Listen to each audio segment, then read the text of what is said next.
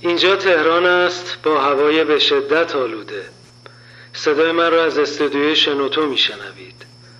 اپیزود بیست و چهار، ستاره تعلیق مربع.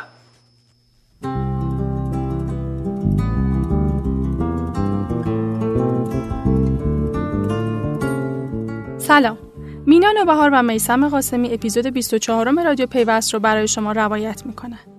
این هفته ادامه اخبار مربوط به یو اس اس دی و داغ شدن ماجرای کارتخوان‌ها، موضوع پرداخت الکترونیکی رو به صدر اخبار کشور رسوند.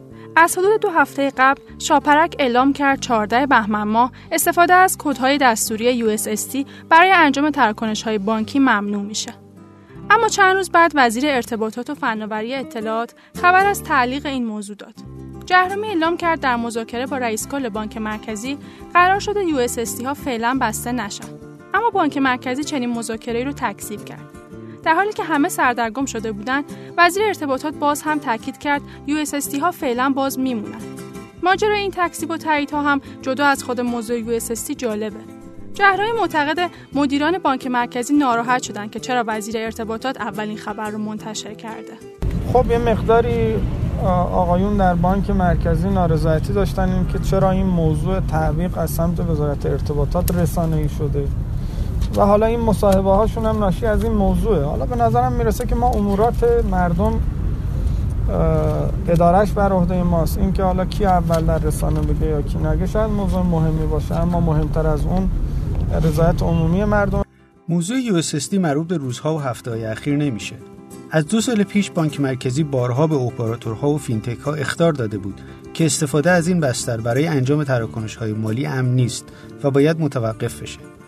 اما کسی به این اخطارها توجه نکرد تا اینکه بالاخره دوم بهمن ماه اعلام شد از چهاردهم بهمن استفاده از یو اس اس دی برای انجام تراکنش‌ها مسدود میشه و فقط تراکنش‌های مربوط به پرداخت قبوض تا اردیبهشت سال آینده از این طریق انجام میشه.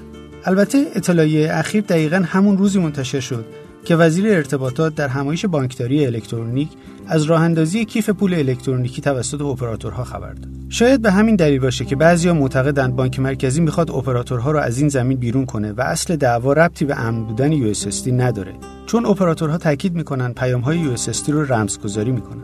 با این وجود واقعیت اینه که هیچ جای دنیا از کدهای یو اس اس دی برای انجام تراکنش‌های مالی استفاده نمیشه و اپراتورهای مهم از روش‌های دیگه‌ای مثل کیف پول الکترونیکی یا اپلیکیشن‌های بانکی استفاده میکنن و به نظر میرسه دغدغه بانک مرکزی در این زمینه بیراه نیست. اون هم زمانی که تلفن‌های همراه هوشمند و اپلیکیشن‌های بانکی در کشور توسعه پیدا کردن و روش‌های مختلفی برای انجام تراکنش بانکی وجود داره و میشه با یک بستر ناامن خداحافظی کرد. با این وجود همچنان نگرانی‌هایی در این زمینه وجود داره. مثلا خرید شارژ برای تلفن‌های همراهی که هوشمند نیستن. محمد جواد آذری جهرمی، وزیر ارتباطات و فناوری اطلاعات، با تایید دغدغه بانک مرکزی در این زمینه گفت: ما امیدواریم حالا به امنیت که توجه کردن بسیار خبر خوبیه، ما هم حمایت می‌کنیم از این موضوع. در هر صورت بخش زیادی از تراکنش‌های خرید شارژ در نزد کاربران شبکه‌های موبایل که بخشی از اقتصاد کشور رو تشکیل میده از طریق این خدمات دستوری است. حذف یک باره اون از دید ما یک تصمیمیه که اجرای یک بارش باعث ایجاد اختلال در نظام اقتصادی اپراتورها میشه.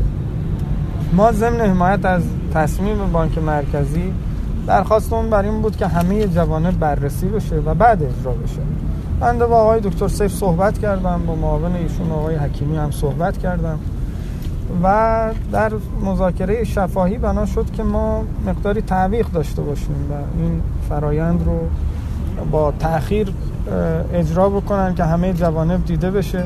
از طرف دیگه بعضی از کارشناسای بانکی میگن بهتر بود بانک مرکزی آخر سال رو برای بستن یو اس اس دی انتخاب نمی‌کرد و از اول این کار رو به اواسط سال آینده موکول می‌کرد. مثلا نیما امیر شکاری، مدیر گروه بانکداری الکترونیک پژوهشکده پولی و بانکی، در یادداشتی نوشت: به اعتقاد من بازه زمانی از تصمیم تا اجرا برای تصمیماتی که ذینفعان زیادی دارد و در کشوری که سرعت تغییرات سازمانی و دولتی بسیار پایین است نمیتواند کمتر از شش ماه باشد. داشتن برنامه میان مدت و متعهد بودن به آن تنها راه چارچوب بخشی به بازار و سایر نهادهای مرتبط است.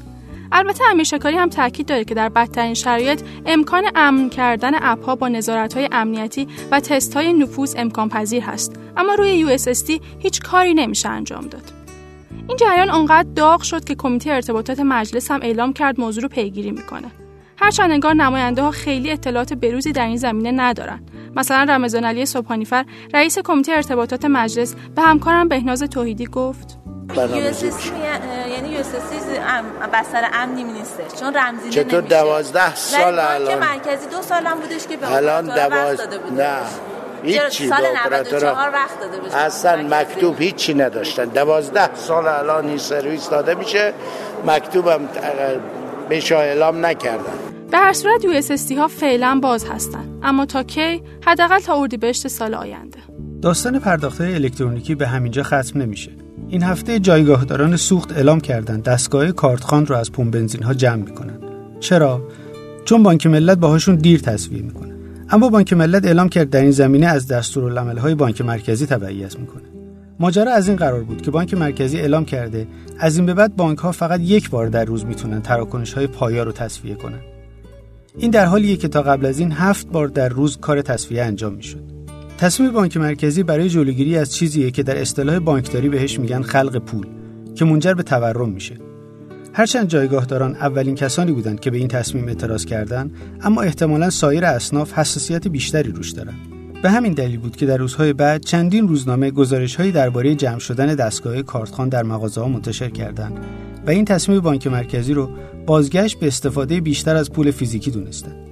البته در این مورد هم شاپرک از قبل هشدارهایی داده بود و اصلاً ایجاد شرکت شاپرک برای کنترل تصفیه آنی بود. شاپرک از ابتدای تأسیس می‌خواست تصفیه‌ها رو به یک بار در روز برسونه و در قدم اول به دو ساعت یک بار رضایت داد. در جاهای دیگه دنیا هم اگر کسی بخواد تصفیه آنی انجام بشه باید کارمزد بیشتری بده.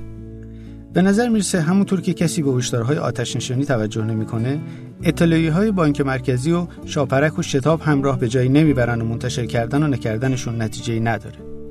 بیرون از فضای پرداخت الکترونیکی و داستان‌هایی که ایجاد کرده، موضوع رجیستری تلفن همراه همچنان داغه. در حالی که قرار بود از چهاردهم بهمن گوشی‌های ال جی مشمول این طرح بشن، این کار به بیست و هشتم بهمن موکول شد و باز هم از مردم و فروشنده‌ها خواسته شد گوشی‌هایی که دارن و حداقل یک بار استفاده کنن. دولت اعلام کرده این طرح در نهایت تا پایان امسال به صورت کامل اجرا میشه. حمیدرضا دهخانی مدیر کل فناوری اطلاعات و ارتباطات ستاد مبارزه با قاچاق کالا و ارز در این رابطه گفت: بعد از بیست و هشت یازده بقیه میزان‌های تجاری شامل سامسونگ، هواوی، اچ تی سی، سونی، نوکیا به فاصله کمتر از یک هفته، دو هفته، سه هفته و قبل از اینکه سال نود و شش تمام بشه مشروط طرح رجیستری خواهند. در این زمینه سید مهدی میرمهدی رئیس اتحادیه صنف فناوران رایانه تهران در گفتگو با خبرگزاری ایسنا احتمال گران شدن گوشی بر اثر اجرای این طرح رو بعید دونسته و گفته واقعیت اینه که بازار این روزها اصلا بازار خوبی نیست و خیلی رونق نداره که حالا بخواد کالایی هم در اون به صورت بسیار جهشی گران بشه. این روزها مردم خیلی برای خرید کردن پول دستشون نیست. میرمهدی اعلام کرده تا حالا بیست و پنج هزار گوشی تلفن همراه به خاطر اجرای طرح رجیستری غیر فعال شدن. با این تفاصیر بهار نود و هفت رویدادهای زیادی داره و باید منتظرش بود.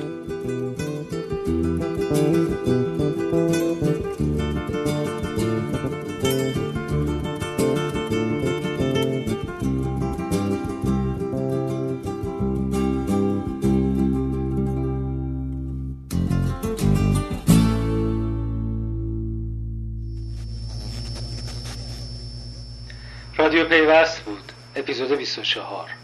اگر دوست داشتید به اشتراک بگذارید. تا بعد.